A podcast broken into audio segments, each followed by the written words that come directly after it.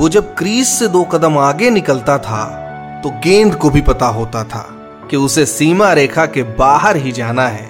एक ऐसा कप्तान जिसने भारतीय क्रिकेट टीम को ग्राउंड में दहाड़ना, लड़ना और फिर जीत का भरपूर जश्न मनाना सिखाया।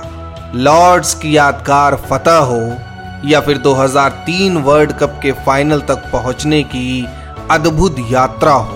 हर एक पड़ाव पर बंगाल टाइगर सौरभ गांगुली ने पूरी दुनिया को बताया कि ये इंडियन क्रिकेट टीम के नए अध्याय की शुरुआत है। जहाँ हम सिर्फ़ खेलने नहीं, बल्कि हमेशा के लिए अपनी छाप छोड़ने आए हैं। जब जब भारतीय क्रिकेट के स्वर्णिम दौर का ज़िक्र होगा सौरव गांगुली का नाम पूरे गर्व से लिया जाएगा। धन्यवाद, दादा।